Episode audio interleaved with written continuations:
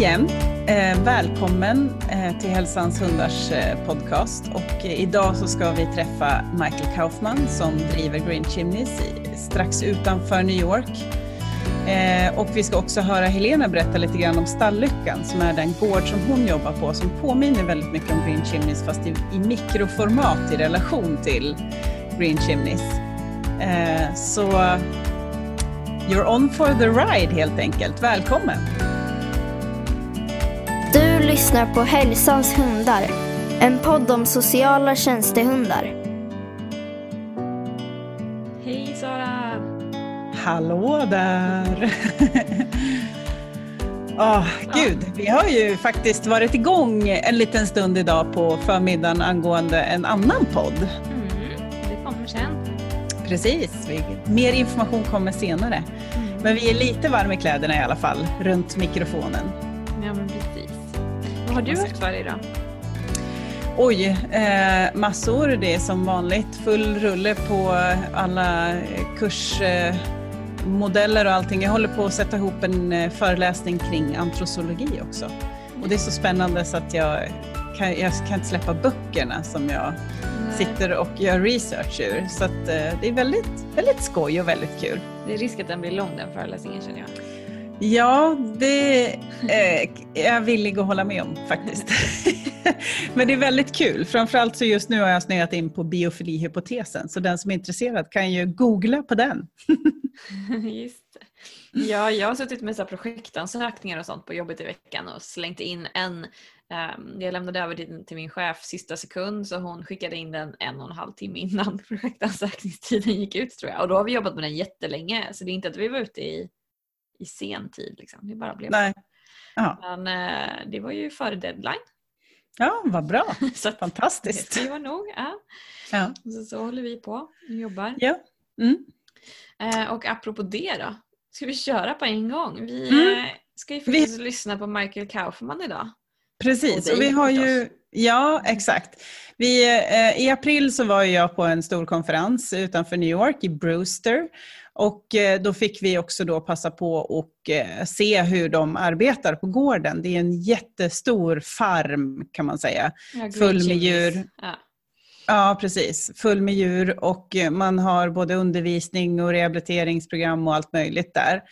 Eh, och eh, det var enormt intressant och spännande. Och eh, Michael berättar lite kort om vad det här handlar om och, och vad man ska tänka på om man skulle vilja starta upp någonting liknande. Det vi eh, tyvärr eh, drabbades av var att det blåste jättemycket precis just när jag skulle göra den här intervjun. Och det, jag har ju, vi har ju haft några andra intervjuer från den här konferensen också och eh, det är varierande ljudkvalitet just på grund av att jag fick ju liksom haffa dem när de i farten kan man säga. Ja, Eh, de med det här. snälla som ställde upp eh, några Ja. minuter i sitt späckade schema. Exakt, så att vi får liksom försöka lyssna in och, och ta in det han säger. Och är det någon som har några frågor så kan man gärna kommentera det till exempel på Facebook eller på eh, Insta om det skulle vara någonting så. Ja, men, precis. Så, men vi lyssnar på honom först helt enkelt. Ja, det tycker jag.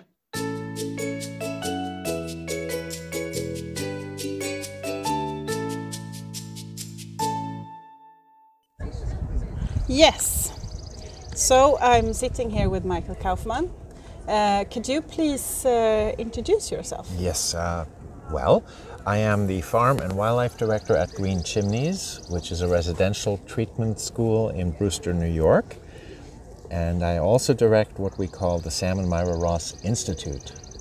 So, what does these two different Well, uh, organizations? Uh, Green Chimneys, for 74 years, has been a school.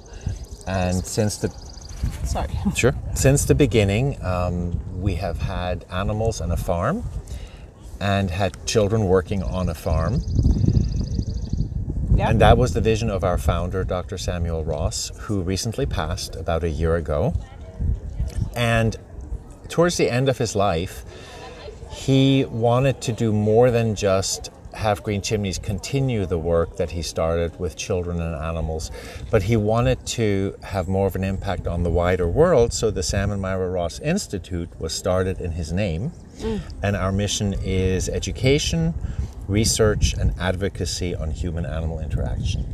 And the children that comes here, uh, who's paying for for their visits? Uh, we have 230 children in care here. Half of them are residents, half of them are day students. They are sent to us by the public school districts, Okay. and it's the public school district that pays a daily rate for the child to be in care. So the families do not have to pay. Okay, this is fantastic. Do you have any specific results that you can pre- present that this this works because of? Well, th- that's been very difficult considering we've done animal assisted therapy, animal assisted uh, education for many, many years. We have never really done any research here because we don't really need to, because we see it working, it, the results are there. We are not researchers, we are practitioners. Yeah. So, what we had to do about two years ago, we formed a research partnership with the Denver University Graduate School of Social Work, and we now, for the first time, are in a multi year research project mm. to demonstrate how the presence of the animals at our school impacts the outcome for the children. Okay. So the the key to our research project is is we're not trying to demonstrate how interaction with one dog makes a difference for one child. We're trying to show how the immersion of all of our students with many animals has a positive outcome. Yeah. So, um, what would you? What advice would you give to uh, people who, who would like to start a similar organization in Sweden? I think you need to start small. Green Chimneys is 74 years old. We have 200 animals of many types. We have hundreds of children. We have 500 staff members. It would be impossible to duplicate this program Yeah. today. Do you rely on a lot of volunteers? Uh, we have about 25 volunteers at the farm who work with the animals and children. So we definitely have volunteers, but primarily we rely on paid staff. Okay, that's fantastic. Yeah. Um, when people come here and they want to take away ideas, you know, we always suggest, um, you know, do what fits in your community, Yeah. you know, and also do what you are excited about. If you don't like horses, don't work with horses. No. If you don't like dogs, don't work with dogs. You may want to work in a garden with children or Yeah. have a different kind of program. So there's a lot of flexibility and a lot of freedom of how nature-based programs can be applied for human health and well-being. So, would you advise that don't only focus on one one animal and one species, uh, but have a variety to? Um, I, I I can't say definitely yes or no or you need to really understand who you are and what your interest is, who are the clients that you want to work with, and what are your goals. And also what is practical. Um, in some communities, having a visiting dog program is the best thing to have. But in another situation, having a farm with farm animals and people coming to the farm, that might be better. yeah. Um, it doesn't also need to be dogs always. You can have a visiting program with guinea pigs Yeah.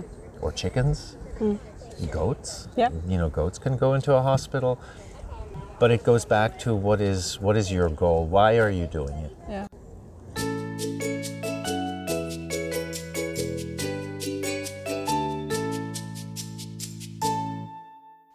Alltså den här mannen, han är som ett två meter långt väsen kan man säga. Han är jättelång för det första. Eh, vi kan lägga ut bilden sen, som jag, eh, selfien som jag tog med honom. Men grejen var den att han var tvungen att sitta ner för att han är så lång så att det skulle blivit så komisk bild annars. Det hade varit jätteroligt annars med Ja. se din panna typ. ja, precis. Så att, eh, men han är fantastiskt härlig, karismatisk människa och eh, perfekt föreståndare för den här verksamheten.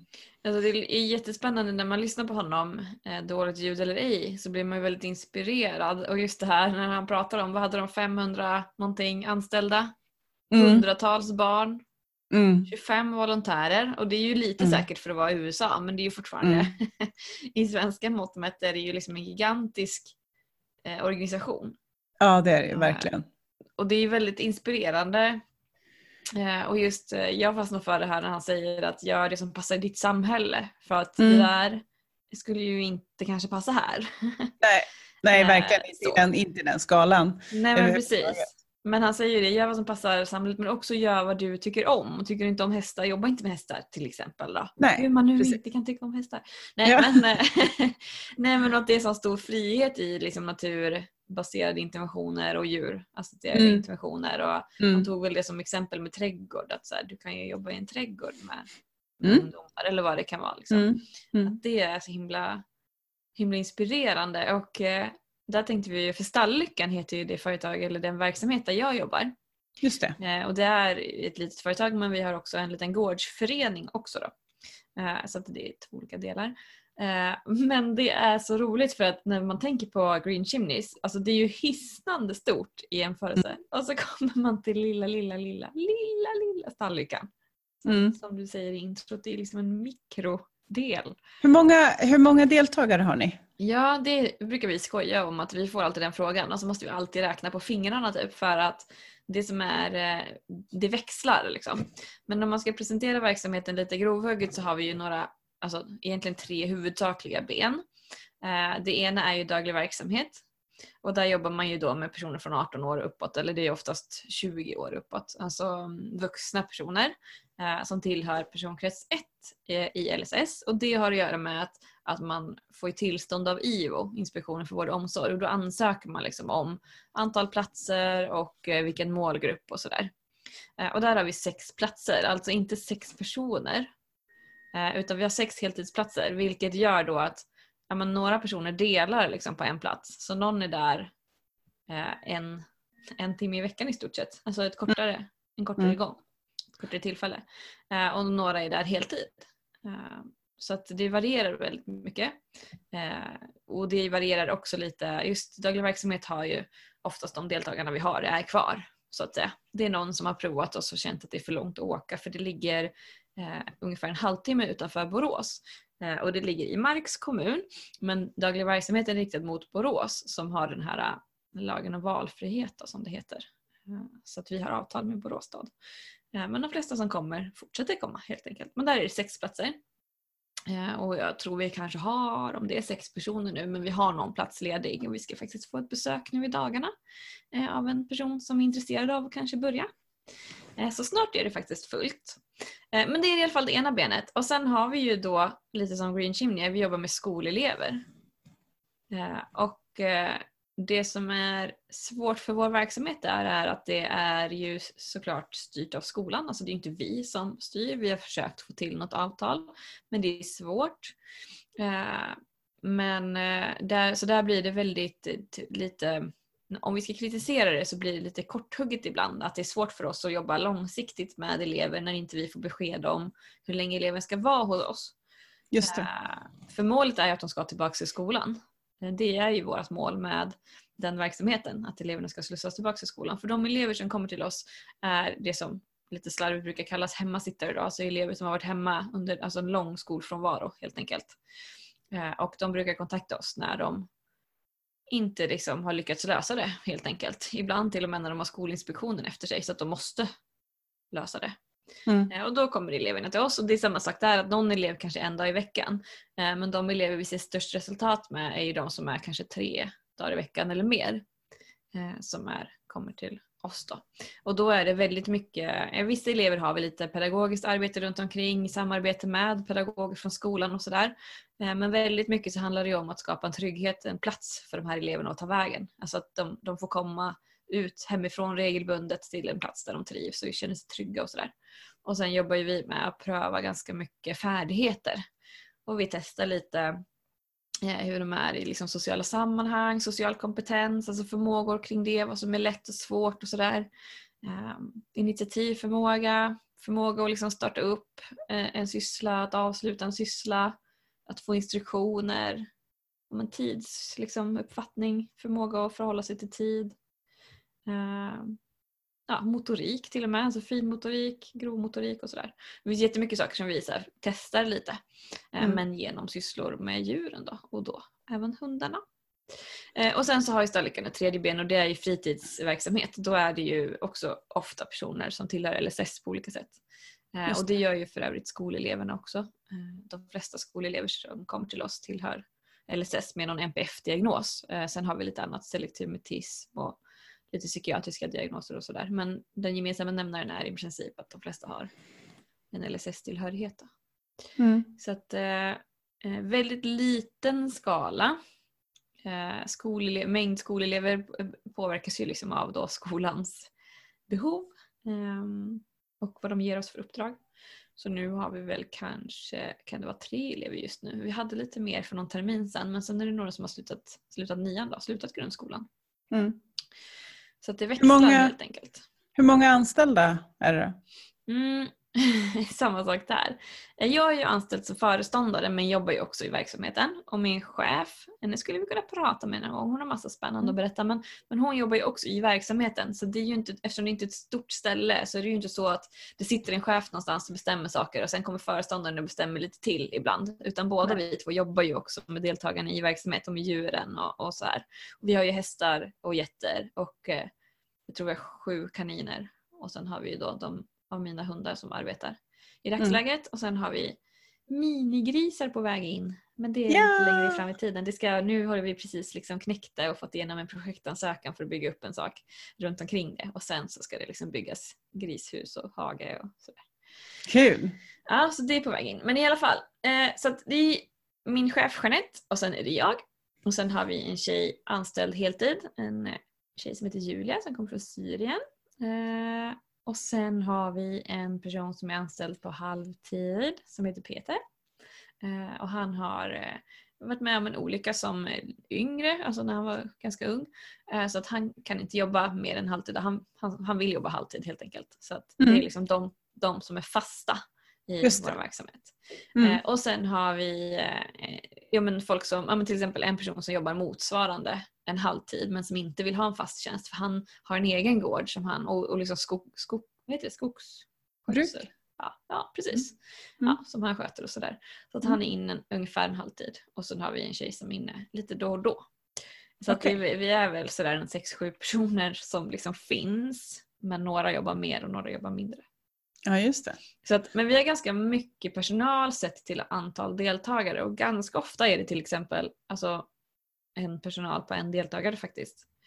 Eh, och ibland så, eller ja, så delar vi ju såklart upp oss då att det kanske är två eller tre deltagare per personal. Just men det är det. väldigt hög personaltäthet och det är väl det som är ganska unikt för verksamheten.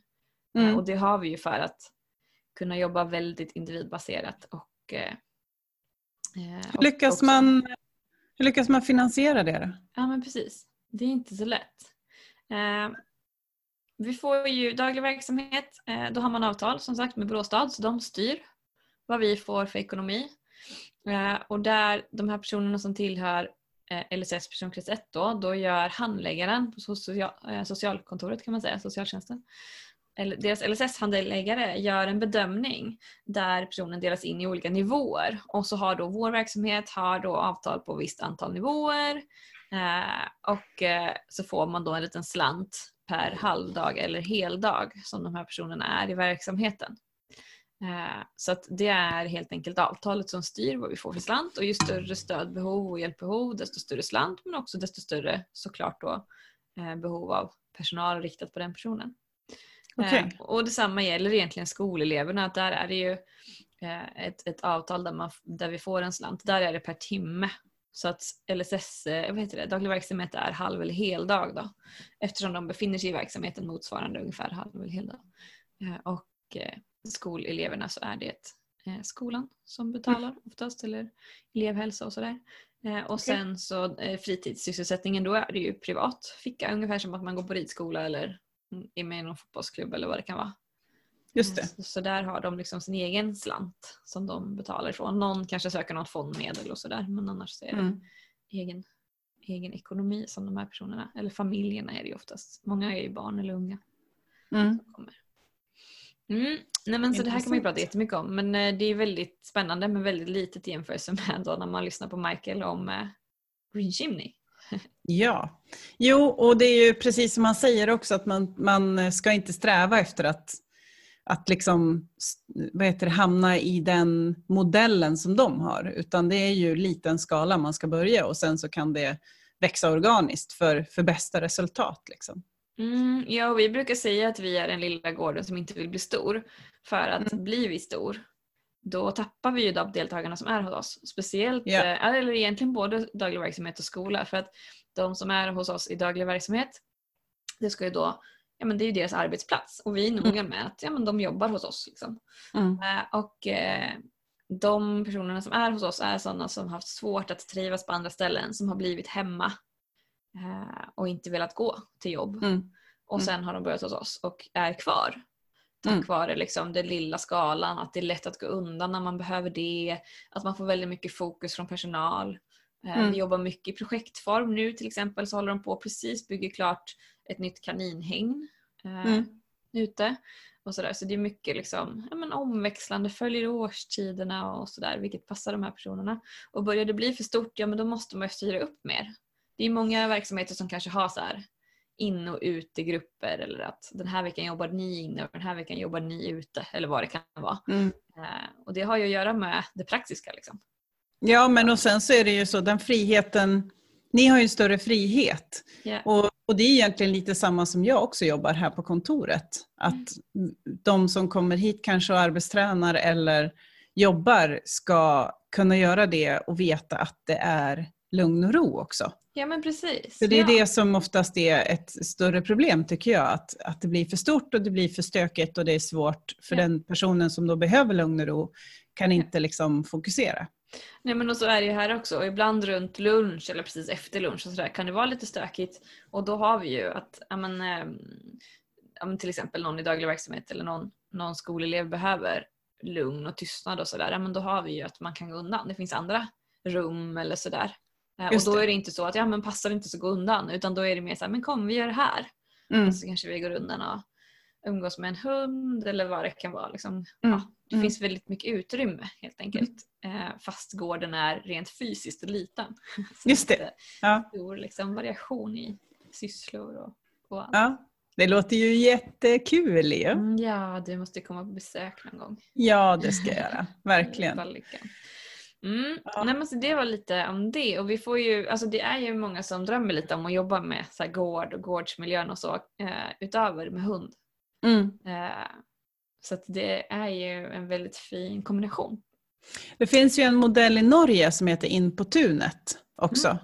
Som är, bygger på en, en liknande modell. Det kan man googla om man vill veta lite mer om. Mm. Det är en väldigt lyckad sån grön omsorgsmodell för, för sån här verksamhet också. Sen kan man ju gärna, vill man ha råd och stöd så kan man ju köpa konsulttimmar av Stallyckan Absolut. Ja. till exempel. Absolut. Ja. Så att, ehm, ja, ja. men det låter det är ju... ju lite bakom. Liksom. Det är inte bara att starta upp att så här, nu har jag en liten gård eller har lite djur och sådär. Utan det är mycket med tillstånd och, och som du frågade om, så här, men vem betalar? Ja men Mm. de betalar fast det är ju inte så att man vi får inte än någon annan. Liksom. Det är inte vi som sätter slanten så att säga. Nej. Utan, det eh, Och det är ju med all rätt såklart. Annars skulle Mm. det ju se jättegalet ut. Mm. Men, eh, men ja, så det kostar ju att ha en gård också. Det hade varit Mm. lättare om det inte var en massa djur som behöver veterinärvård eller Ja, men ja. foder. Liksom. Exakt. Ja, men så är det ju.